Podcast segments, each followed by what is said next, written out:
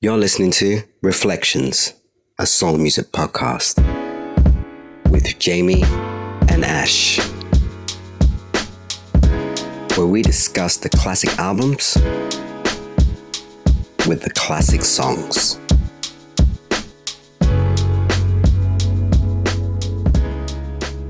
Welcome to season two, episode four of the Reflections Music Podcast, or I think what it should be renamed as the beloved, intelligent, lustful, and living it Reflections Music Podcast. and it's Bilal's words, not mine. We're doing Bilal's uh, first album, debut album, Firstborn Second.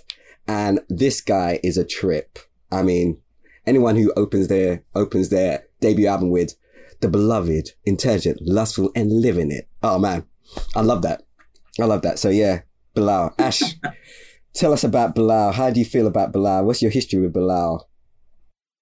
How do I feel about Bilal? I feel like an iconic voice, uh, first and foremost. I feel like he has one of the voices that will stand the test of time and will always be identifiable. Like even now, like when because he, he works with so many other people, but you know, on a on a Kendrick Lamar track or uh, you know, a Robert Glasper, even when he's not billed as a featured artist, like you hear his voice and you know it's him. You don't you don't need to check the credits to know. You can hear him. You, you know it's that guy. Um, I, I think there's you know the only other person with the maybe it's because of the dreads that I'm thinking of him, but like Stokely from Mint Condition, like are two voices alongside Bilal's where when you hear it, you know who it is entirely and, and exactly who it is, and it's um, he's awesome. Um, and this first album is is iconic as well, and a, a massive a massive part of the neo soul movement, um, where the movement is is is approaching its peak, uh, and I feel like he isn't on he isn't on the side of it where it's it's on its way out. He's definitely part of it, still continuing to rise and pushing it into into some different spaces, different spaces with the people that he works with on his album, some of the sounds that he connects, um, and just really as well just cultivates this soulquarian community and actually kind of pushes it on to the next place with the links that he's got with other singers and, and artists and where some of the albums will be covering further down the line. Um, but yeah, epic voice, epic artist. Yeah, I feel the exact same way. Um, what attracted me, what attracted me to him back in the day was his voice, just simply his voice. It just, it just sounded wild to me. It like nothing that was around at that time and just so distinctive and just wild. He just does wild stuff with his vocals. Um, and it was, uh, yeah, it wasn't surprising to say that, uh, um, when he says that he basically, cause he couldn't really play an instrument to the level that he would have liked to, that he decided to use his voice as one because he certainly does. It's, yeah, it's uh, another instrument within the band. It's, it's, it's crazy.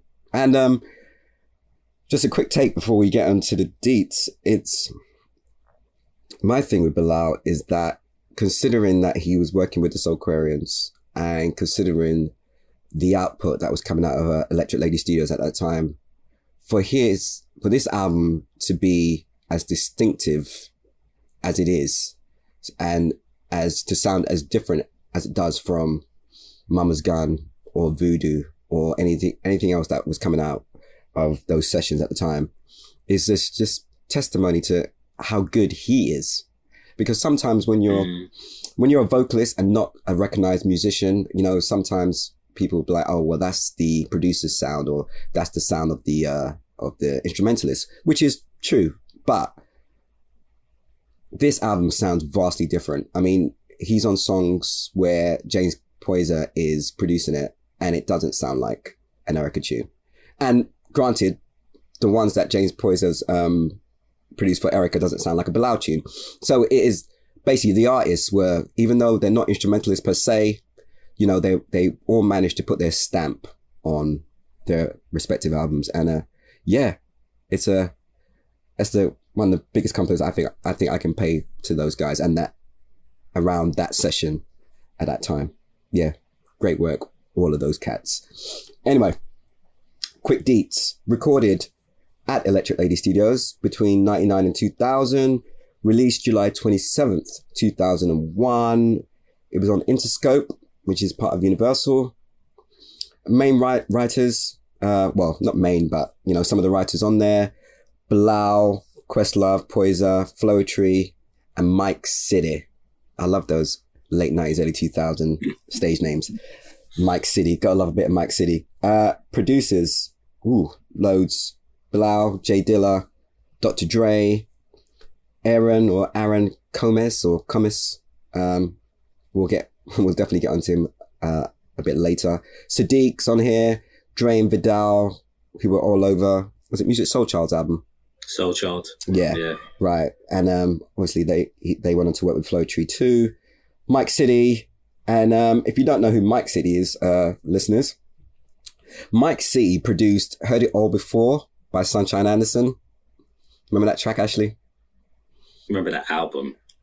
That's a slept on album. Bit of a That banger, right? Slept on album. Bit of a banger. Great album. Great Right. tune. But yeah, great album as well. hmm So yeah, he did that. He did full, uh, Brandy's Full Moon and um, I Wish by Carl Thompson.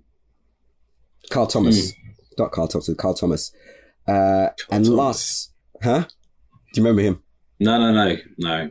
That's I just just listening to that roll call. You know, Yeah. like again, it just Very much of a like time, he right? he really well he just he really pushed like neo soul into the r&b he like he he blurred some lines with this album um with the people that he worked with. Yeah. but also it showed just the power of being like when a label works when being on a label works when Mhm. you can when they give you the license to pick the producers that you want to work with and you go off and you do it and you, you pull together this body of work and you know not not all of it's for me but i i love and respect the fact that he was able to go out and have the range of producers on here have a range of different sounds but still be able to connect all the dots give us a complete album um, that doesn't alienate anyone um, and it can still be classed as neo soul despite heavy heavy r&b influences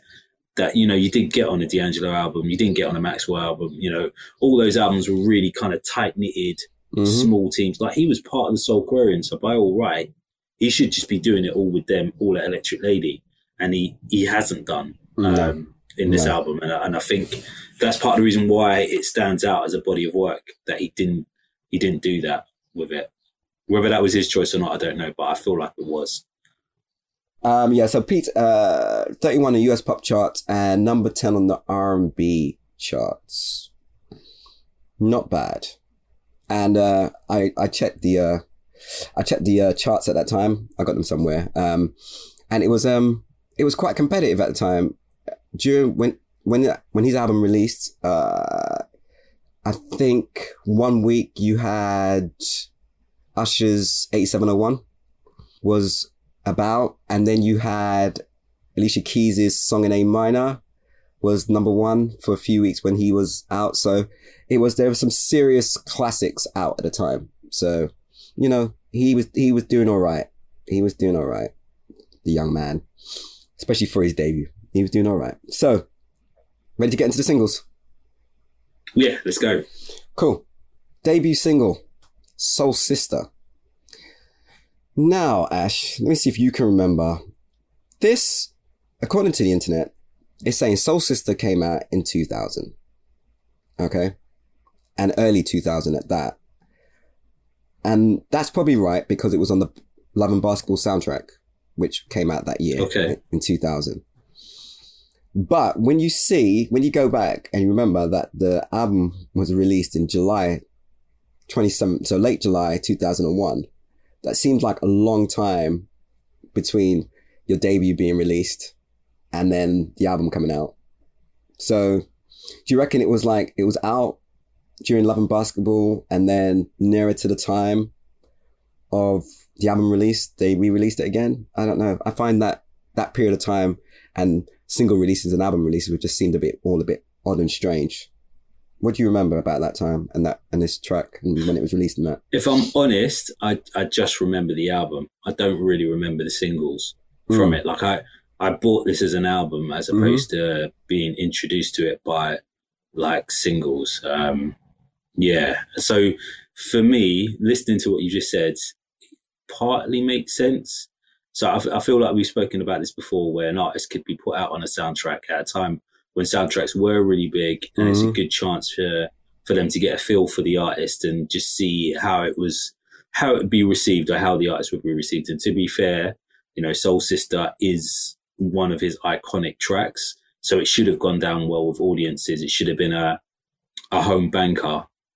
But I can also believe that they didn't want to miss the opportunity of it going on the Love and Basketball track, even though the album wasn't ready and Right. it wasn't wasn't finished. Right. But I have seen some artwork for Soul Sister, Mhm. which is in line with the artwork from the album Right. um, and the other single. So I feel like it probably got its own release, like separate to that, or maybe it just maybe it was just out on the Love and Basketball soundtrack, and then when it was time for the album, it got a re-release or yeah, got yeah. a re-release after the album was out. Even that makes that makes a lot of sense. wouldn't surprise me. Yeah, yeah.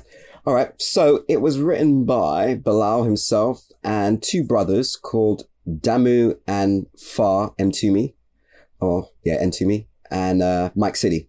They're the writers on there, and this one produced, I didn't know, by Raphael Saadiq. But of course, it sounds just like it. It sounds like it came out of a, the session that that um Untitled came out of. It's it's in that ballpark, just not as good. Uh, but it's yeah, it's where clearly where Raphael Saadiq was at, at the time in terms of the sound. Tell yeah, there's it, definitely there's definitely a Raphael Saadiq warmth to it, but I I don't think it's signature. Like I don't I don't think there's like signature bass lines or Mm-mm, not like signature strings that um that come from from a lot of Saadiq's work. Um, so I, yeah, I didn't realize it was a Sadiq track at all. But when I saw that it was, it made a lot of sense. Mhm. Um, because there is this this warmth and then this quality as well. Like there's the the quality of the guitar licks running through and just the push, boom, boom, boom, boom, boom. Mhm. You know, there's Yeah. just this groove that that you know it just spells quality, uh, and in a different way to some of the other tracks on the album, which are, are very good, but don't have this this layer of smoothness about them that this track does. Mm. Um, and actually, some of the tracks could have done with a bit of this smoothness. Actually, if I'm if I'm being honest, but um, yeah, it, it, it's a, it's a real class quality track and really builds into the Afrocentric love women, women love me like persona of Bilal that that is like permeates throughout throughout the the album and throughout his um, videos. You know, that's it, it definitely fits in with the image that they wanted to to put well, yeah, that they wanted to portray him as, and I, I think it it does a fantastic job of that. Like it, it just sits like as a as an intro to him. You know, again, and it, it- amazing that you know it's not a Soulquarian record as well. Like, um, it just fits him perfectly in that space. It says exactly where he's at. Yeah. Remind me, this is the video that's shot in black and white, right? Is it? Yes, it is. It is, right? Yes, so it is. So it's Yeah. funny to me because yeah, so now it's coming back. Yeah, so it's the video shot in black and white, and in the video it's it's got uh I think Questlove Questlove's playing the drums, Yeah. and I think it's got Poyser on the keys, like just just Soulquarian the that that crew, Mhm. um, which is, and I just feel like I'm always mugging off videos from this era, especially like neo soul videos. I think they just like the quality, just the the the difference that you can get from one video to the next is crazy. But I think this one is really correct. It's just the fact it, the way it's shot in black and white, it makes sense. The only thing that doesn't make sense to me is that when he's singing, he walks away from the mic. In fact, he's like, Bilal's so crazy. He's just like, he's singing, he's just like, I'm walking away from the mic and then still singing. It's like, dude, go stand by the mic. Anyway, wild guy. but yeah, this video just makes a lot of sense, and it's yeah, it's cool. It just as a package, video, track, his look, even it just all works for me. It's just it's just cool. It's just a nice. It's just good, good debut single. It had me. Yeah, as had, an introduction to Bilal, yeah, had me like, you- interested. Got You, me don't interested. need anything else. No.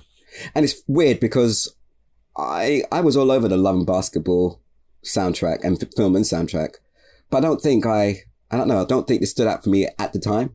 I think this was m- this was more the period when the album came out. This I think this is when I got into Soul Sister. I think on the So on doesn't that say something to the the kind of the time where like on soundtracks and stuff like if you saw names that you knew, yeah you would kind of gravitate towards them. exactly And if you didn't know the artist, it could be a really good song, or it'd have to be an amazing song for you to really kind of prick up your ears and say, "Oh, who's that? Who- Yeah. Who's that person?" Like I always go back to the Men in Black album uh, in '97, and Alicia Keys is on it, and it's it's just it's it's a it's a good track, but nothing that makes you want to really dive in more and find out more about her and, and what she's saying. Um, because yeah, songs in A minor is on another level to that track. yeah yeah But you know, she doesn't jump out to you, and then you go back and you listen to it with different ears, and oh yeah, you know, this is, this is quite good, and it stands out to you a bit more because of that, because you don't know the artist yet. Exactly, because if you go, if I just go through the track listing of uh, Love and Basketball soundtrack quickly, so you got you got Donell Jones on there, you got Lucy Pearl with Dance Tonight. That's gonna instantly sort of like just, you know, Yeah, you're just attracted to that immediately. You got Guy on here, MC Lyte, Angie Stone, Al Green, Rufus and Chaka Khan, Roger Troutman, Michelle, and Didier Cello. So, and Bilal himself, I can't say that. And Bilal himself, right? So you're just like, who the hell's this Bilal? Who's, who, who, who's Yeah. this Bilal dude? Do you know what I mean? And there's so many like iconic artists on here. It, you, you just like, okay, just gets lost. Just gets lost, basically. Yeah. So, yeah. Anyway, but great song. I love this track. Um, probably I liked it enough, like not like love it, love it, love it, but it was enough to be like, hey, I need to find out more about this dude. I need to find, it, which is what you want from a debut single. That's how I find it. Mm. Single number two, I just think this is wild. I, I don't, I, this, this shot the shit out of me. Um, so single number two is Love It. Released day, it reckons January 21, 2021. I don't know. This all, this, I don't know. It just makes no sense to me. Written and produced by Mike City. Chart position, R- only charted in the R&B charts, number 61. And I've just got down here. Sometimes I love this tune. Other times I've got to skip it. That's how I feel about it. Sometimes I'm like, this is a banger. Other times I'm just like, nah, I can't, I can't deal. I got, I, I just got to jump. I just got to skip it. Am I, am I alone here? Uh, no, you're not. No, you're not. I really like the bridge on the on the song. That Mhm. if I can make it to the bridge, then I I feel much better about the song as a whole. If I if I don't make it to the bridge, you know, yeah, like just it's gone past it. Um, doesn't help where it is in the track listing either, Yeah, let me get that. actually. because it it follows an amazing song. Um, but yeah, it's Absolutely. again it it it just it's that R and B it's that R and B soul sound that they were trying to merge uh, and didn't do a bad job of merging at all. But again, it you know that number sixty one in the R and B charts, like it. So, if he was being marketed as an R and B artist, Uh huh. uh, given that it's of an R and B nature, the song, the song's definitely more R and B than it is uh, neo soul. Then he probably would have done better. But because he was being pitched as a neo soul artist, and you know, as much as people listen to both types of music, there was still kind of two crowds, and Yeah, he definitely. he definitely is in the Afrocentric neo soul bracket. That's the, the video looks like it as well. So you know, and if you as a neo soul listener are listening to that, um, that's not really it's not really what I signed up for. It's all right, you're not going to go out and buy a single. You're not going to go out and buy that single anyway. Plus, most of these guys probably have the album. But um, you know, it's it's it's a good R and B track. I think he his vocal again is incredible. Yeah, like he he's if there's anything to take away from this song, it is that. Like just the way he he is able to use the full range of his voice and the, the texture in his his voice as well. I think that's part of what separates him from everyone else. Is this, this it's not a smoothness. He just he works his way around when he's in falsetto, when he's low, when he's you know doing this really weird whiny type sound. Mm. I don't know. You'll be able to describe it better, but um, like he he just he sounds amazing on it, and I think that's the the saving grace from the track for me. And like I said, when it when it gets to that bridge and it smooths out a bit, and some of the simps I kind of cut away from it, I enjoy the track a lot more and that's why I like, I like that progression and that change. And yeah, yeah, the yeah. BVs really kind of stand out on that bit. Mm-hmm. Um, and yeah, that for me, that's that's the part of the song that I'm I'm here for. Video is great as well. I really like the video. It's got good videos, I think man. It again captures the time. You know, major label quality. Like it, it, there's a difference there. Like you can see that they've invested in the product yep. and you know, pushed it to where it, or given it that sheen that it needs, which again comes from, as well as him working with all the producers. You know, it's, that's what record companies are supposed to do. Like they're supposed to, you're supposed to let the artist go off and do what they need to do and then make sure that you package it up right. Package it up right, give them the license to work with the best producers and songwriters to get the full body of work that you need. So you're not got filler, you've got decent tracks that appeal to different people, whoever you want, and just make sure it looks the part. And it does. And it's, you know, it's part of the reason why none of his other albums have popped the way this album popped. Is because it's just got that major label sheen on it. And it doesn't work for everyone. By all means, the label journey isn't one. More times than not, it's not a good journey. But this yeah. one, I feel like they got a lot right uh, and some props need to go out to Interscope, Dre and Jimmy and all them guys. They did all a good the, job. All the dudes. So mm. that brings us on to the third and final release, my favorite of the three, and that would be Fast Lane, written by Bilal, Damu, and Far Mtume, and Mike City again, but this time produced by Dr. Dre. Charted uh, mm. number f- 41 on the US R&B charts. This wasn't this wasn't a pop track. And I think this is absolute ba- banger.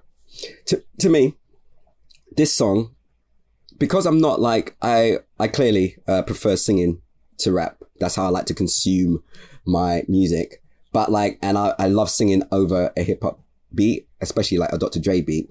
And this tune, it just, it's just like, it's like a modern, well, obviously modern for those times, for 2001. It's like a modern version of a tune that Curtis Mayfield would have done, like Pusherman or Bobby Womack. You know, singing about gritty stuff, but like, so, like, uh, yeah, it just makes sense. Like, where, because at the time, in the 70s, 60s, 70s, it, singers were the ones talking about all that realness on the streets and stuff, social commentary and all that stuff. And then that hardcore stuff, like a track like Pusherman, from the 80s and 90s, rappers took that over. It's like we talk about that mm. stuff. That's our domain. Singers don't, we don't, we don't, singers don't, you guys sing about love, sing about love and sex. That's what you guys do. Whereas then you get this tune coming out, and I feel like there's a lot of, um, Bilal's voice suits like the social commentary stuff and talking about hood stuff, just the way, the way his voice sounds and just everything about it. And I just, I just think this is a great example of that, like, but for modern times, well, for 2001. And it's just, that type of narration was lost in soul music. And I, I just, I just love it. It's like a throwback. It's just great. Um, the only other tune that I, that, that, um, comes to mind that does a similar thing would have been, but in a more slicker way, would have been uh, Erykah's other side of the game, um, Baduizm, mm-hmm. and then later on, yeah. Danger, Danger as well later on, which I think is part two of uh of um other side of the game. But yeah, that kind of does a similar thing, and I and I think they all work. I wish I wish we had more of that, you know. So yeah, I love this tune. I love the video. You know what I love about the video? Because uh, Bilal's a Philly native, like Jill Scott, and it's kind of like it reminds me of Long Walk, but the grimy version of it, right? So it's like in in in Long Walk, it's kind of uh, Philly, where, wherever she's from, is like it's quite romanticized. It's shot really nicely. It's quite glossy, and then obviously uh Bilal singing about some some grime. Do you know what I mean? So it's shot. He's walking down the road. I don't know if it is Philly, but he's walking down the road, and it just seems like it's grim, and it's just it's like a scene out of The Wire. If you ever watched that Wire, Ash, that's what it reminds me of when they're on the street Mm. corners. And um, yeah, it's done really well. It's shot really well. He looks really cool in it. I just love how he looks. I'm just like, yeah, yeah, you've got it. You've got it down, dude. probably like probably along with again along with Eric Eric Benet, Eric Benet, probably one of the people that inspired me to get dreads. Um, yeah. So yeah, I love this. Um, where to me that it's the uh, third release. I mean, I think you could have used this. This or Soul Sister could have been the debut for me.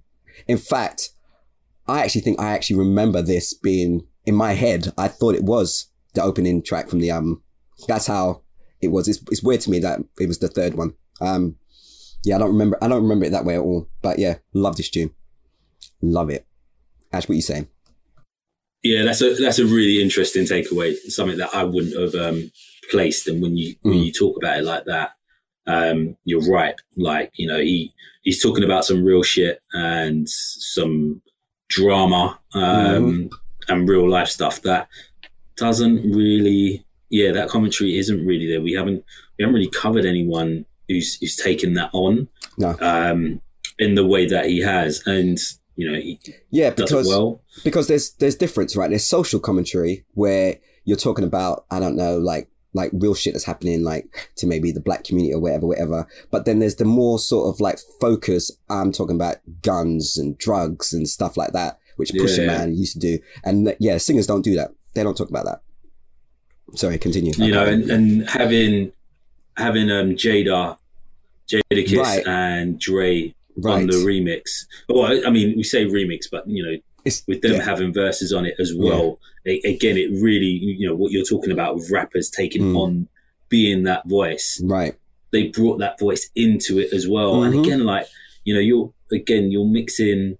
You're, you've got Dre's West Coast. Like this sounds like a Dre tune, like Right. proper. Proper. This is Dre 01 Yep. like hard kind of synthy type sounds, dark, like big kind of orchestral type hits in there as well. Um, but yeah, very, very much Dr. Dre um, could have quite easily been on his Chronic album, and you know, with just him rapping and and and Bilal doing a chorus. To be fair, I'm surprised they didn't do anything like that. In fact, I feel like I need to go back and revisit that album to check that he doesn't show up on there because it wouldn't surprise me if he did show up on as a BV. But we digress. Um, yeah, for me, it's not a tune I go to. Like, I, I, you know, I quite happily skip through it, and I feel like you're right. It, it could have easily been the first single, and it it is the standout song at the start of the album Right. Um, because yeah, for you is for you is an intro to the album, but it's not it's not a banger. This is a banger, even though I don't really like it. I can't deny that this is a banger of a track, yeah. and I feel like it's just if they'd have put this out first, it may have alienated the neo soul crowd. It's, Absolutely. it was kind of like it's it would just be like which way do you want to go? Who are we market? Who are we really marketing you to?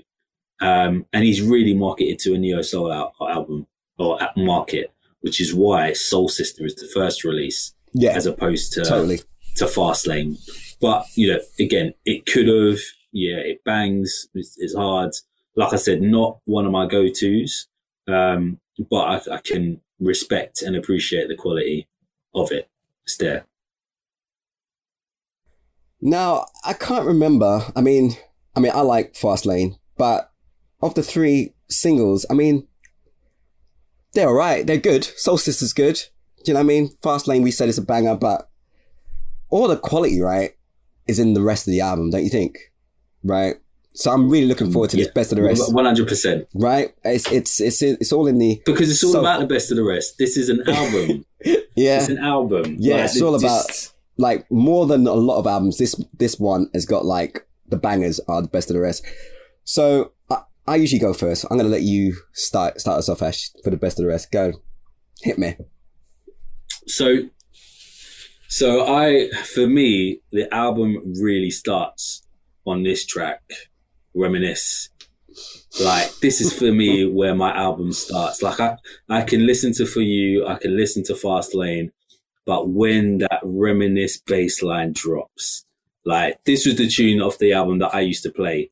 Like, and I used to DJ R and B, I used to DJ hip hop, I used to DJ neo soul, but I wasn't playing Fast Lane. I was playing Reminisce. Like Right. it is Dilla banger. Like oh the the story as well. The story is just you know who can't relate to that story. Everyone with an ex at some point can relate to this story at some place or time. But the combination as well though of of having Mos Def and Common on there with Bilal was something that I I really I've been trying to think about it, but I don't think anyone had done it yet.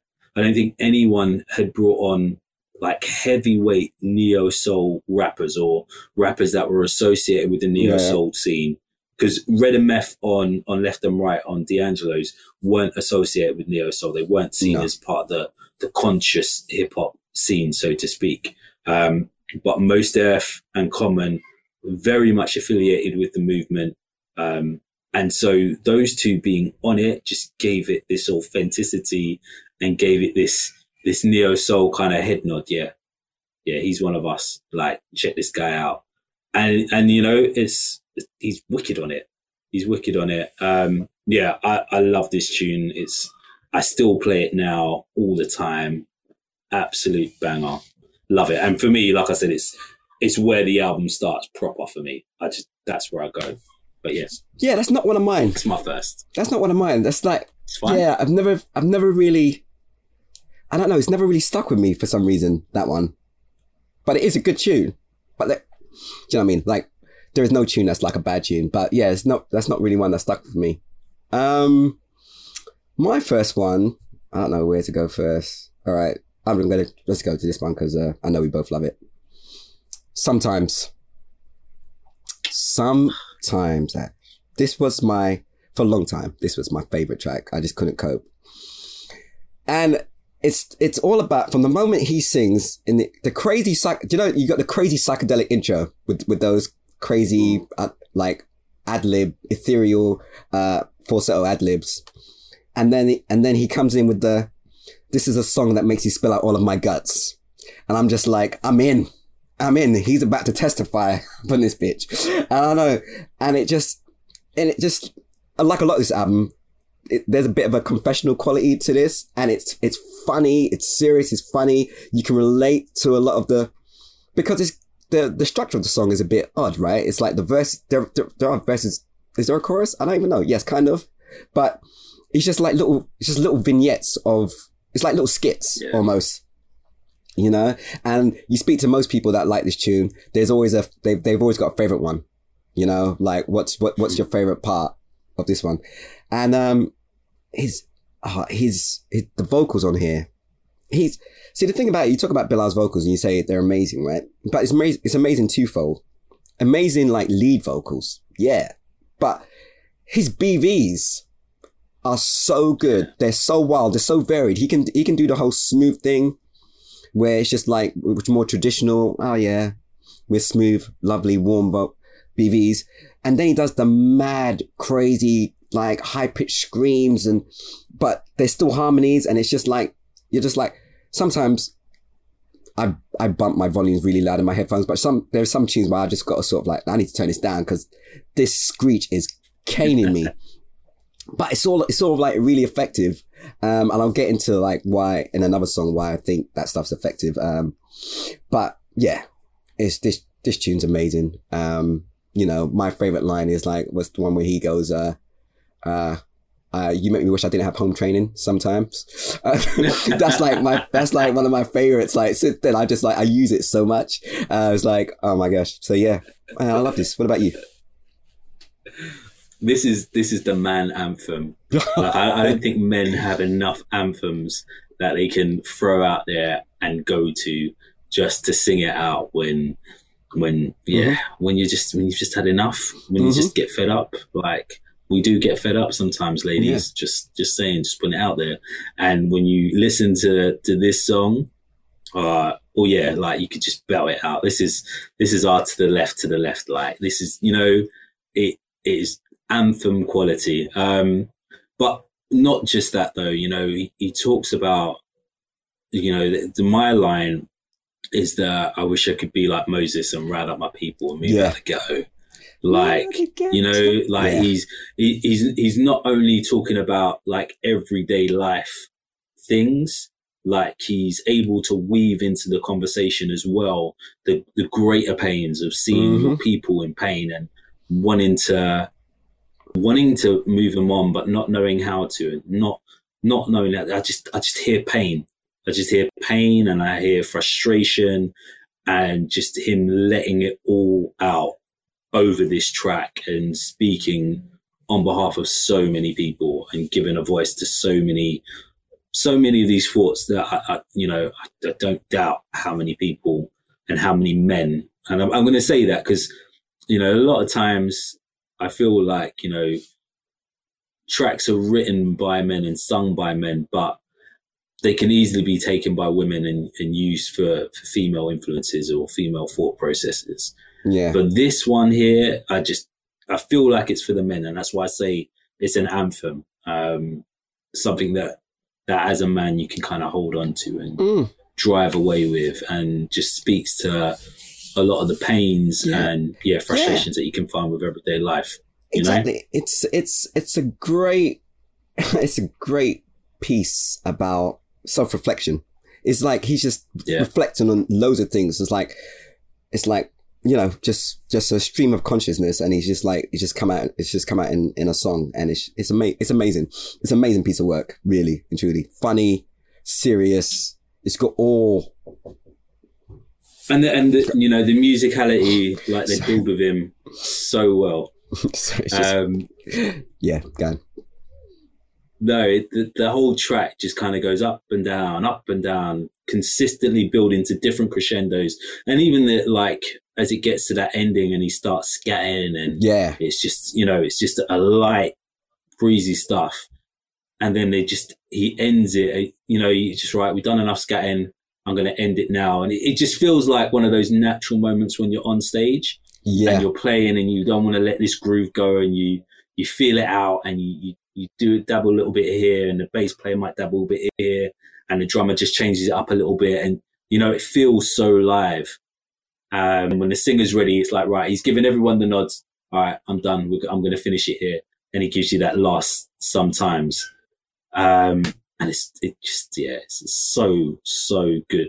So satisfying, like, yeah. and fulfilling. Like, it's, it is the standout track of the, of the album. I don't, I don't think, yeah, I don't think anything comes near it, I, to be, to be fair, in terms of quality, in terms of what he's saying and lyrics and all of it. It's just, masterpiece. Yeah, absolute it, masterpiece. It is. And if, if someone would have described this tune to me before hearing it, I'd be like, well, that's going to be shit. That doesn't work. Because in many ways it shouldn't work, but it just does. It's just like yeah. you say, it's, it's, it's a masterpiece. It, it, it really is. Um, what's your next one? Um, my next one, I really, yeah, we, we got to go with it, man. When will you call? That was like, my next one. Good. Like, like it, again, in terms of like the standout two moments of this album, it's it's, it's sometimes in when will you call. Like it, it is just another masterpiece of a song. Um, that weird, funny intro. So again, he's done these two intros on these tracks to lead you into it, and they're both different in their own ways of mm. kind of weaving you in before we three days ago. Oh my You know, gosh. he does all this other stuff and then it drops and he goes and he lets you know what time it is. And You Oh, know, uh, his falsetto on this one. Oh, the pain. So much pain in, in this song that he's just kind of letting out. It's, ah, it's awesome. Um, yeah, you go. You go. You yeah, I've, I've, I've just got written down here. Uh, just a great song, no matter the genre, because it, this is a jazz. This is a jazz tune. This is more. This is like um. So last week we spoke about Erykah, Erykah's um, what is it? Green Eyes, and it's there's 3 just three songs in there out of like and three different styles of jazz, and this is like the. This is more like either second or the third, more contemporary style of it, and just the quality of what how he spoke about the quality of of those of that tune. This has got it. Like from the time it from the moment it starts, like you say, from three days ago, you're just like, whoa. And it's got that it's got that quality, that almost um musical quality to it. Like I can imagine this being sung in a musical by him, because I think he could do musicals. Is like he's got that Mhm. voice to do it. Um the lyrics, production, vocal performance, just all great. Um, and I love this. Uh, I love this actually in context with the song that comes after it, um, which is uh, Queen of Sanity, because I I feel like I feel like there's a trilogy. There's Soul Sister, there's When Will You Call, and there's Queen of Sanity, and I think he steadily goes off the rails. And I think there's in those songs, and I think there's a uh, there's a lot of uh, um, of similar um, um, oh I can't think of the word, but yeah, a lot of that um, speaks to actually Bilal as a person as well. And I think this is just a lovely, lovely love song. He's talking about, and, and you just be like, oh yeah, this is nice. This sounds, this sounds great. This sounds amazing. And, and it's a, just a great love song. Okay. And then you move on to Queen, Queen of Sanity, which I think is the next part of this, where she still hasn't called. And he's still saying she's in love with him. And he's in love with her. But now he's just getting a bit wild. This is like the ramblings of a drunk high man now. And in that song, and he's like, and the, the, the voice gets a bit crazier and the falsetto gets a bit more manic. And I'm like, whether that was purposely done, I just think it works really well, um, as, as a, as a duo, as two sides of the same coin because she still hasn't called. She's still not back. He's still saying she loves her, but one sounds a bit more obsessive, whereas the other one just sounds a bit more hopeful. And, um, Mm. I just think on both tracks, but especially when we call, uh, is it Aaron Comess? It's Mhm. Aaron Comess, right? I think we should talk about that guy for a second. So this guy was the drummer of the Spin Doctors, which, uh, if you know who the Spin Doctors are, they had, everyone knows their tune. Is it the Two Princes tune? You know if you Two hear it. princes. It's Two Princes. I'm not going to Yeah. sing it, but if you hear it, you know it, right? This tune was huge in the 90s, like just massive. And uh, the fact that he had so much success and then decided to go back to uni, to school, to music college, to then study jazz after selling 10 million albums or wha- whatever he did. And that's how he met Bilal at this music college. That's like, to me, that's a, that, that's like real musician shit. That's like, I need to improve. I'm, I'm rich. I've sold all these records. I'm not going to rest on my laurels. There's this, I want to become a jazz drummer. I want to become better, you know, you know, whatever, for whatever that's worth. And then he goes back and studies and meets Bilal. And then they go to his, his apartment, his plush apartment, because the guy just sold 10 million albums in the nineties where you made money when you, when you sold albums Money. you made serious money when you sold albums. And then they, and then they made these demos where a lot of these songs of this album were made. It's just, it's just wild. And that guy is good. I don't know what he's done since, but he should have done more. That's what I'm saying. Cause, cause he manages to bring something out in Bilal in those two tunes. And I love Queen of Sanity. I don't know how you feel about it, but I just think like as a, as a, as a trio, Soul Sister, When Will You Call, into Queen of Sanity. I just think it's a nice trilogy of uh, Bilal descending into madness, which I think he's want, which I think he's want to do. and a Um, love story. yeah, and a love it- story. it is a love well. story. It You is a love story. arc of a love story. It, it is a mad arc, and it's just it's just a shame she never calls. and he becomes more and more obsessive. it's great. It's, it's great. I love it.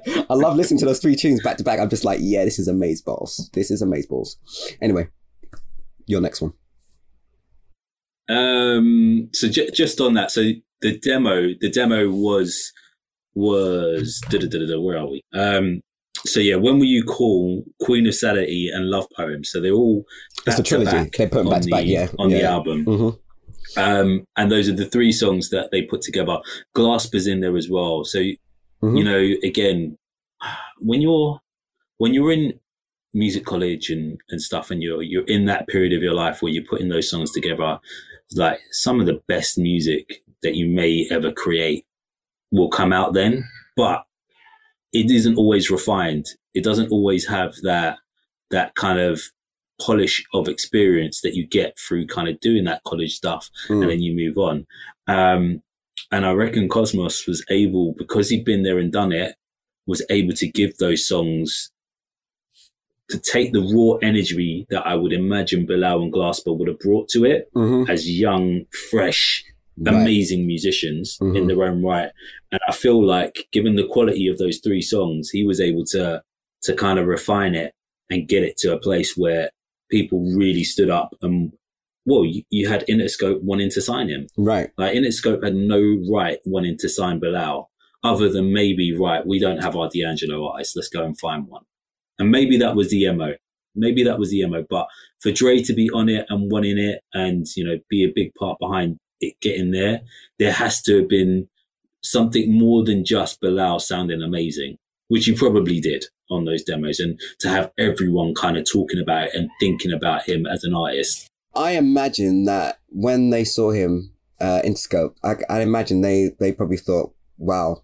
So, one, Art D'Angelo, like you say. Two, he does the jazz stuff, so that's like kind of like our male Erykah Badu. Do you know what I mean? So Mm. it's like there's a few little, few little ticks that you can put next to his. Like he he he checks off a few boxes. You know, um, I can, yeah, he's that's like a almost an easy decision for an A and R. Like you and you hear the quality of those tracks as well. That's like, and you just think, okay, so he's doing this jazz stuff, which is quite well. In fact, is it all? It's not even jazz. Like, you, so you got those three tunes. You got when will you call is jazz? Queen of Sanity is more on the kind of rocky, like R and B rocky side, and then you got Love Poems, which is kind of on the hip hop jazz vibe, isn't it? Re- Kind of Love Poems. almost spoken words. There was Yeah. a spoken word part on it, but yeah, you know, it's jazzy, jazzy poetry soul. Like, So- you know, it, it, it really fits into that early nine, well, say early, sorry, yeah, early neo soul sounds Yes. is where Love Poems really fits in. exactly You that. know, And uh, I can imagine as an A and R, you just you're hearing those three tunes, you're just like, yeah, we can work with this. And then you then you see him, you're like, okay, he's got the vibe, he's got the he's got the not only he's got the talent, he's got the attitude, you know. Um, yeah, I always I always imagine I just think of Bilal as like if I, think I used the analogy once of um, uh, and D'Angelo, like Ken and Ryu. Then I was like, Bilal's like Akuma, which is like so souped up crazy version. He's like Akuma, is just like doing wild, like similar powers, but just doing wild stuff. Do you know what I mean? Not like saying he's more powerful, but it's just different. It's just like got some other stuff going on and it's just wild. And that's how I always viewed him. It's like he does the falsetto, but his falsetto is just a bit crazier and just just different enough to make it. But again, it's not better. miles crazier. Yeah, it's wild. It's miles crazier. Oh my gosh, He's it's- wild. yeah. like with it, He's and like- he, he, and it unashamedly so. yeah, yeah, he's doing like puts it about. he's just doing like crazy Super Saiyan stuff. Like it's just, it's just, he's screeching and oh man, yeah, just, I, but I love it. Like, and that's why I say Queen of Sanity is just like he he uses his voice to convey like descent into madness so well because you feel it. And I like that's that's how I read that tune. I don't know. I, I could be wrong. You know, Queen of Sanity. I, I read it as like she's the queen of his sanity. Yeah, she's got it in her hands. But someone might read it differently. But that's how I read it. I don't know. I'm not the best with with with lyrics. But I just think like if that's if that's the idea behind the song, then he conveys it really well with his voice. The voice that cr- his crazy voice with the electric guitar at the end. I'm just like saying that is a descent into madness. And yeah, it's great. It's great. He's great. He's great. I think Ash. I don't know. if you got any more on the best of the rest, but we usually lead on to legacy here. And I'll just want to say before I get you to speak on these things, because you always speak really well, I just want to say I feel like he's one of the great lost talents of the music industry. And I know he's done other stuff, but I just feel like what he he hasn't achieved what he should have been. I know sometimes we say, oh, you know, we've said it before with D'Angelo and Maxwell and other artists. Uh, and Musiq Soulchild is a great example. Uh, we said it with him. You know, you have your peak, and your peak should be good enough, and blah blah blah.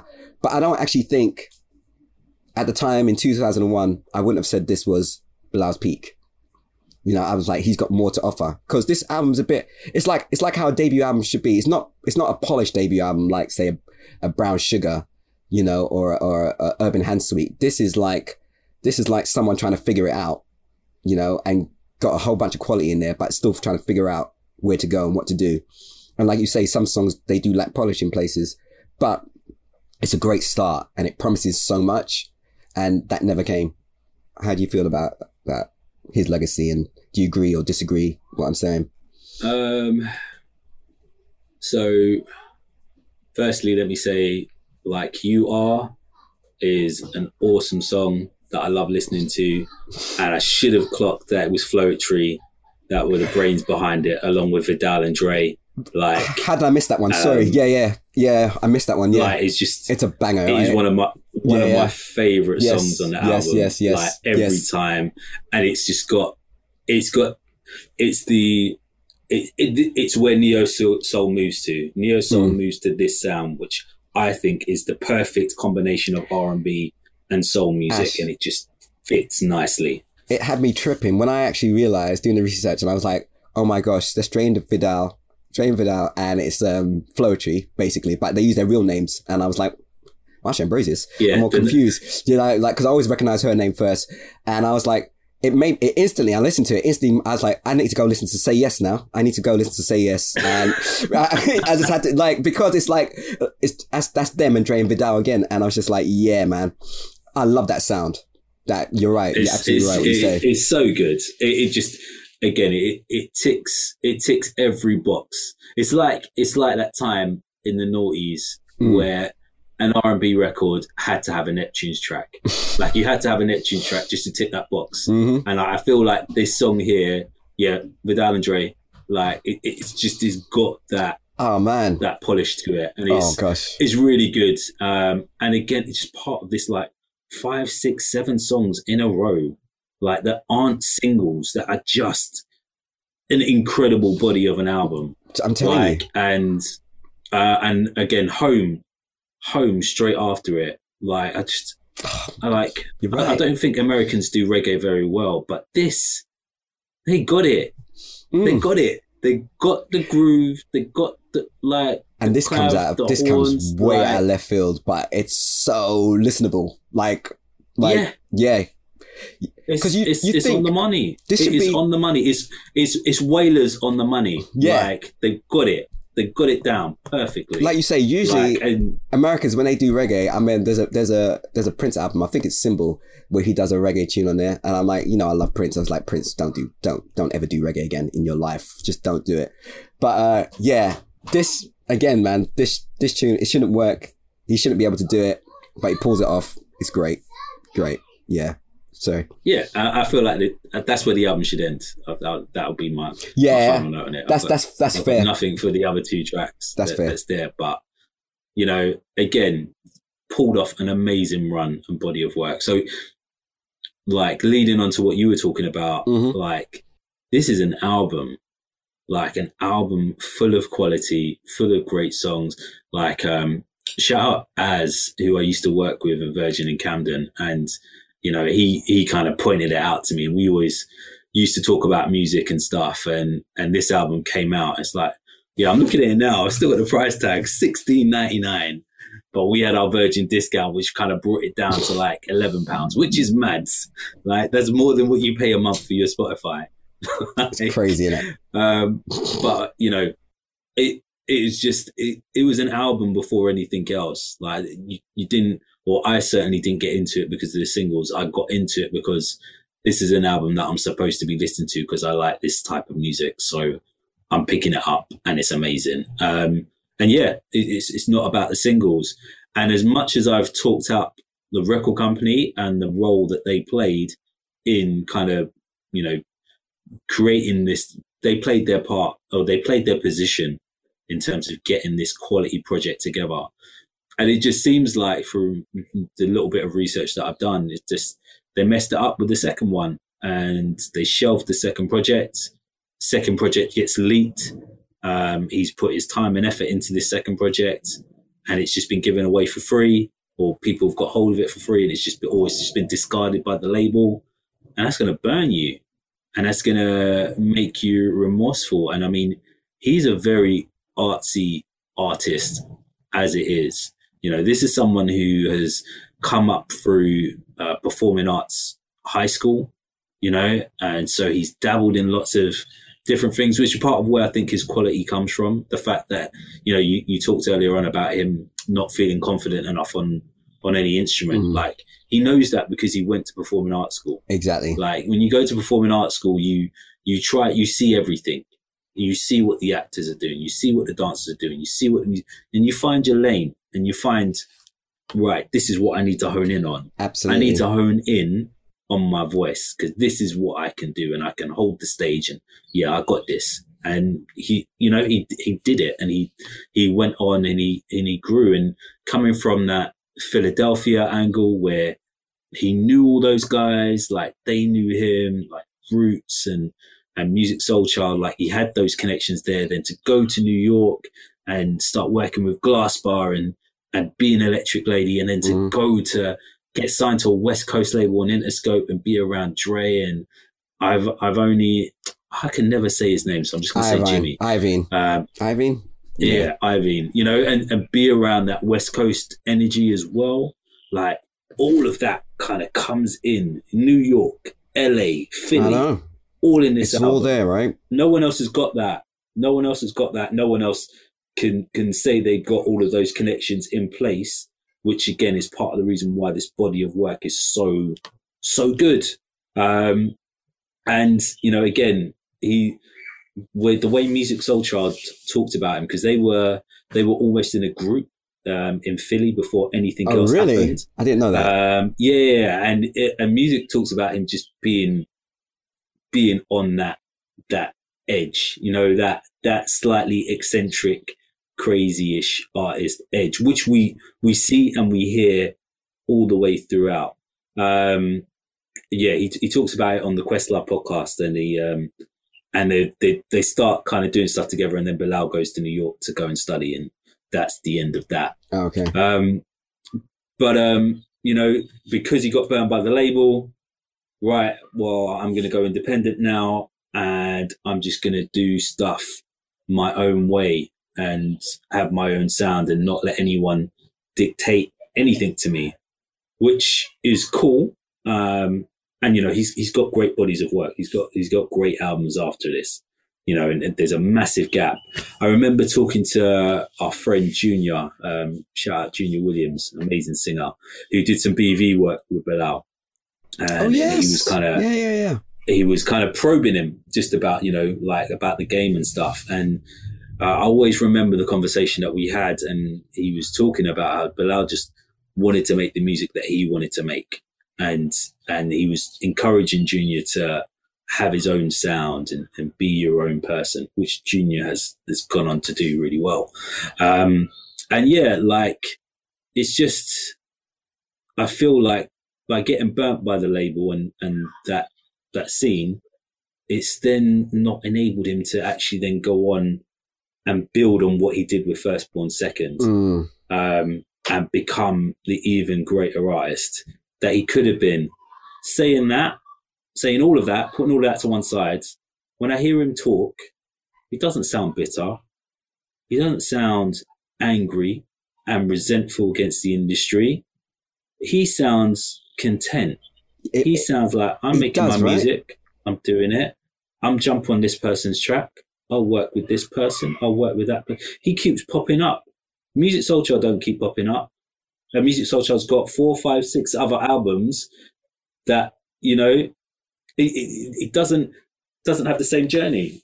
it, it seems to have worked for him really well. yeah, you don't want to make sort of like harsh comparisons and stuff like that. And but you know, you have a conversation with with with just any person about like neo soul. It's like, oh yeah, Musiq Soulchild. It's like, oh my gosh, that first album, amazing. Blah blah blah blah blah blah blah blah blah blah blah. Or you talk about oh, who's your favorite uh, artist in neo soul, and then you know, Musiq Soulchild will always come up. Bilal very rarely does come up, but then you say, what about Bilal? They'd be like, oh yeah yeah, that was good. But the difference is, Musiq Soulchild has those key bangers that everyone remembers. You know, like those singles, Yeah, which is the difference. Which and is the consistent difference, hits across albums. right? Which is the difference, which which Bilal doesn't have. But contrast that with their personalities and and and how they are in 2020 stroke 2021 you're just like you think they'd have the it was it was reversed in terms of the careers they had. You'd think that Bilal had had the more successful career and he was more content and Musiq Soulchild would have had the Bilal career. But it's not the that's not the case. Music sounds it's it's really it's really odd. But I think um yeah in terms of legacy and Bilal I think that's probably what's held him back. Or not held him back but you know he's never quite had those hits he's got tunes and you know he's got sometimes and soul sister but they're not he doesn't have those iconic like r- truly iconic singles you know that I, Other I, I think he, I think he would have done if he'd got a second album out five years Right. after. right If he, if he'd have had that, uh, because they would have guaranteed there would have been another one in there, like, and it would have worked. I can't tell you any of the songs on his other albums. Like, I just, I can't. Like, I just don't go to them. i remember listening all. listening to Um, the leaked one They're not, ba- and they're not bad. They're in not fact bad, that leaked one right didn't it didn't that get leaked when we were at uni together i remember i think i i remember around that time was it 2004 that's when we were at uni right 2003 4 i'm Mm. sure it was around that time i remember like obviously you know we were all studying music there it would have been like that would have been like a big deal Ooh, music being stolen and blah blah blah because that was the time of Napster and all that stuff it was like yeah music gets stolen. But um Mm. yeah i remember it being around that time but yeah i think i remember liking that album um thinking it was thinking it was good. Um but i don't remember. It's like i've never gone back to it. So Yeah. how you know how good was it really? But yeah i don't know. It's a it's a it's a So shame. it, it, it's a shame, but you know, like I said, he doesn't seem, he doesn't ever come across like he's too burned from it. And you know, like I said, he keeps on popping up, popping up on on really big projects. You know, and I think, I think his Grammys come from his Kendrick work, his work on Kendrick's album. yeah but he's Like, do you know what though you know, he still has that quality. I remember seeing him. I saw him maybe two, three years ago, and he did the. It was after Prince's death, right? So what was that? About four years ago. BET. He did the Prince tribute. He sang um, "Beautiful Ones," and if, if you know "Beautiful Ones," that's uh that's not an easy song to sing. Um, and man, I was just like, I hadn't seen Bilal in a few years, and he just tore that tune to shreds because he has got the crazy wild falsetto and the screeching just like Prince does. He, he he can do it in his own way, but he's got it, and he just he just did it. He made it his own, but man, did he sing the hell out of that song? And his stage presence, I would have loved to have seen him live. Um, I never got the chance to, but I would have loved to have seen him live. He just he he just looks like somebody. He looks like an artist made for me. It's like that's the kind. That's his whole vibe is the way I like my artist to be. Bit bit weird, bit eccentric, but with quality. Do you know what I mean? Not just weird for the sake of being weird, but with quality as well. And you know, just yeah, yeah, different. You saw him live, right? You got to verify the story for me, Ash. So, um, so there's an interview on. I think it's is it a Vlad TV one or no? I think it's another one. Anyway, what- whatever. it's another one. Yeah, Yeah, there's an interview. Yeah, don't watch the Vlad TV one because that one that is that is not a great interview. Um, that's not the best Bilal interview to watch. Um, but yeah, he speaks about um, a show he did in London at the Jazz Cafe, where he said him and the band before the show they dropped some acid. It was acid or LSD. It was acid. Mushrooms. Mushrooms. So sorry. apparently, this is a time when you could you could buy mushrooms in Camden on the street legally, legally. which uh, which I've had verified. Did you did you verify it? Because I was my I- friends have verified. My friends have verified that there was a loophole in the in the law for like a year where you could Get get, away with selling mushrooms legally. Yeah, yeah. So um, wow. because my friends were doing it. nice. you gotta love the Oh, early two, you gotta love the late nineties, early two thousands. Um, yeah. So um, yeah. So actually, verify this story. He he reckons that he was really okay. Basically, what I want you to verify. I, I, I can imagine that him and the band were on mushrooms. That that's fine. You don't. Have to, but he said the show was good. Anyway, they did the show. It was good, and then yeah, whatever. But you were there. You were there. So uh, I will, Tell I me about the show, Ash. remember this gig. So Jazz Cafe, Camden. So we, we must be like 2004, 2003, something like that. So he's, he's gigging the first album. Um, Jazz Cafe, amazing venue, nice, tight, packed. Everyone's in there. Um, and the concert was wild. hmm He was, he was just all over the place. And we wasn't sure if like, is this him or is it not him? What is going on? And my, my overriding memory of it is him at one point just freaking out and spitting on the stage. And I don't mean just like spit coming at you. I mean proper like bringing it up and spitting on the stage. Um, and like we were just, I, I, oh, I know I was just so confused with what was Right. going on here. hmm So to, to, to then watch that interview, um, like last week and Mm. hear him telling this story, and I was like, oh, Makes you so- was on something. right. But it was not the experience that you thought it was, my friend. like it was not that good. Like it, it- you were crazy, and we just oh, well, I know I didn't know what to take from it at Yeah. all. Um, so I, I, I like to think that most of my concert memories, like I can, I can remember good things musically, or you know, it's it's normally the bad things that stick out. You know, the way Yeah. that we always talk about bad things before we talk about anything else. Right. Right. Right. You know, like I, I don't remember a lot from the Voodoo concert. I do remember the crazy dub music that they had playing at, at the Voodoo concert beforehand, which just just driving everyone crazy while we're waiting for D'Angelo to come out. And then Right, D'Angelo right. came out and it was like, it's all forgotten. It's, you're cool. You know, like this was just crazy. And, you know, part of it taps into that eccentricity and just madness. But, but the other thing is like, I didn't think, didn't think neo soul artists were about that. No. They didn't know they were about that mushroom life. They shouldn't be about that mushroom life. Maybe maybe they have a bit too much to drink every now and again, or maybe they smoke a little bit too much. But mushrooms, really? And and but again, that taps into the the wildness and the eccentricities of the artist that is Bilal, and that is is still here today in his sound, and that he's he's not scared of doing anything different. He even talks about it on sometimes. He talks about being drug free. Like, you know, it, it's it's there. He he's open and honest about it and it's it's almost rock star like. And Exactly. he has a bit of that about him. Like Exactly. he does. He he's definitely got that aura on stage and on recordings as well, with just the way he really manipulates his voice in a way that yeah. other soul singers just And- don't do. Right. And not Like, not a contrived sort of like rock star persona, but just being him, being himself. It is. and pulling it off. Yeah. Exactly that. pulling it off. So- So we don't, we you never we never listen to a Bilal record and say, oh, why is he singing like a rock singer? Yeah. Yeah. Like why is he going crazy on it? You never Yeah. listen to it like that. No. You just you know, like Bilal. we- we're talking about the harmonies that he's putting on it and how he's texture and showing off his voice and all them good things. Like he's so he's awesome. So yeah, did he? Did he actually play the piano from inside the piano? I reckon he played the piano at the side of the stage. Definitely, he he moved about a lot. Yeah. Uh, and talking about people coming up on stage, yeah, I believe that as well. Not Was- that my memory is that great. Was Pino all. Palladino one I of just remember it being But- crazy. Yeah, I wish I was there. It sounds like because having been to Jazz Cafe like a thousand times, because it's so tight, and and you could be so that close to the stage and the people, and it's just and the artists and me. It just it just sounds like it would have been wild. And where the bar is, because it doesn't help where, where the bar is. That makes it that makes the stage part even more tight. So Mm. that little the audience part is even more tight.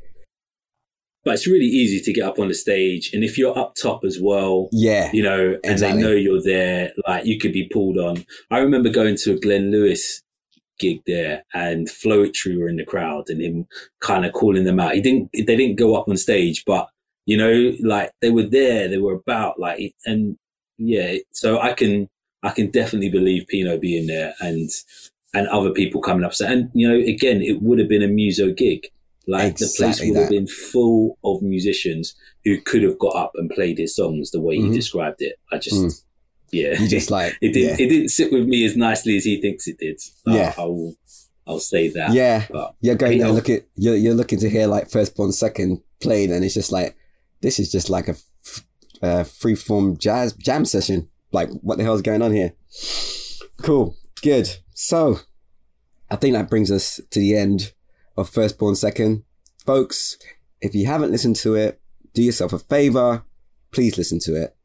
Great, great, great, great album. Um, yeah, one of the one of the I don't know, just yeah, one of the ones that doesn't get its due. I think enough. It's, it gets its due, but not enough. yeah, for I, me. I, I think kind of listening to it more for this, Mm. like it, it really doesn't get the due that it deserves. No. like it, it's it's definitely one of the stellar moments of, Yeah. the neo soul movement. You Absolutely. know, and it it needs to get more props than what it does. Yeah, especially um, I like the way you you you, you split the uh, neo soul into first wave and a second wave, and especially like the second wave. I remember I think you said I can't remember what um what pod you said it. It was like uh, there was a period where it could be like the second wave artists were all starting to sound a bit similar in time eh, parts, especially because of the Philly the, the Philly Yeah. connection, all those guys, roots and whatever. But yeah, but his album coming out, it's just like ah, it lays waste to that notion. It just like yeah, it just comes out and it's just like a breath of fresh air. It's just it's just quality. Yeah, just good. it just adds it adds to what's been built already and really does a good job now again not realizing that floetry were on it Mm. it does a really good job of more community building Yeah, more dilla more Mm. more Yeah, yeah. common more floetry more you know like it, it just it pulls all and Glasper so really this is Glasper and and floetry's kind of first steps into this neo soul scene so to speak, and getting accreditation uh, for what they do. And it, you know, it, it brought people together on it So- without, he was at college with Glasper as well, right? It was was that Yeah. right? That was right. Okay, yeah, yeah, yeah. So they were Mm. all together. So they were the young bucks, and Aaron Comess was the guy who'd done it all. And I yeah. think- So it- had a gig. He had a gig for him basically. Oh, okay. That they were, um, he had like a it was three o'clock in the morning, something like that. But they had a late night jazz gig for them, and he pulled Bilal and Robert Glasper in to do it. And then because it was so late, what are we going to do with our time? Oh, come to my apartment. We'll make some records. Let's, let's, let's make some music we can play. And then they got there, and that's when they started The writing those songs and making those Ah. demos. Yeah. That's it. That's it. That's it. Before then going to a three o'clock gig. I know. That, that that's wild to me. Cool. Anyway, so Ash, as per usual, what you got for us this week? Ash recommends. What you got? Uh, what have I got? What have I got? What have I got? There's some new, like I said, I said on the last one. There's some new music that's been out.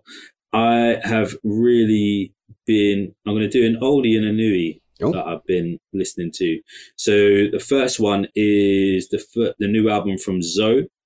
So Zo! is a guy who worked a lot with foreign exchange and Phonte. Um, and he has a new album out, which again, just again, if you like this type of music, nice, soulful, but current um, music, good tunes, good vibes. Yeah, lot to like on that.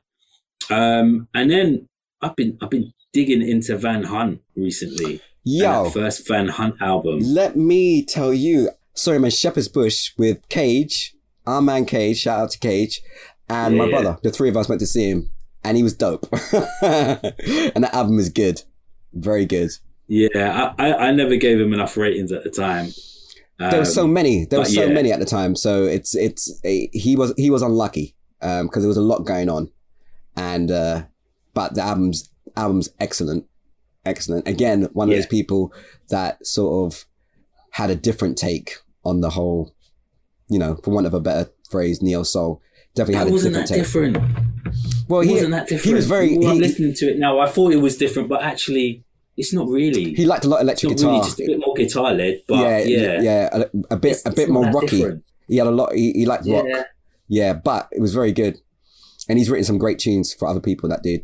Um, yeah, good, good album. yeah, so, So what- um, Van Hunt. Yeah, people listen to Van Hunt. That's a great. Um, his other albums, mm, nah, don't. Just stick to that first. But the first is really good, really, really, Yeah, really good. Good. And he's dating Halle, Halle Berry now, Ash. That's the last. What? That's I know, I know. I was like, oh, that's the comeback of all comebacks. I was like, forget the album. And I was like, he's dating Halle Berry.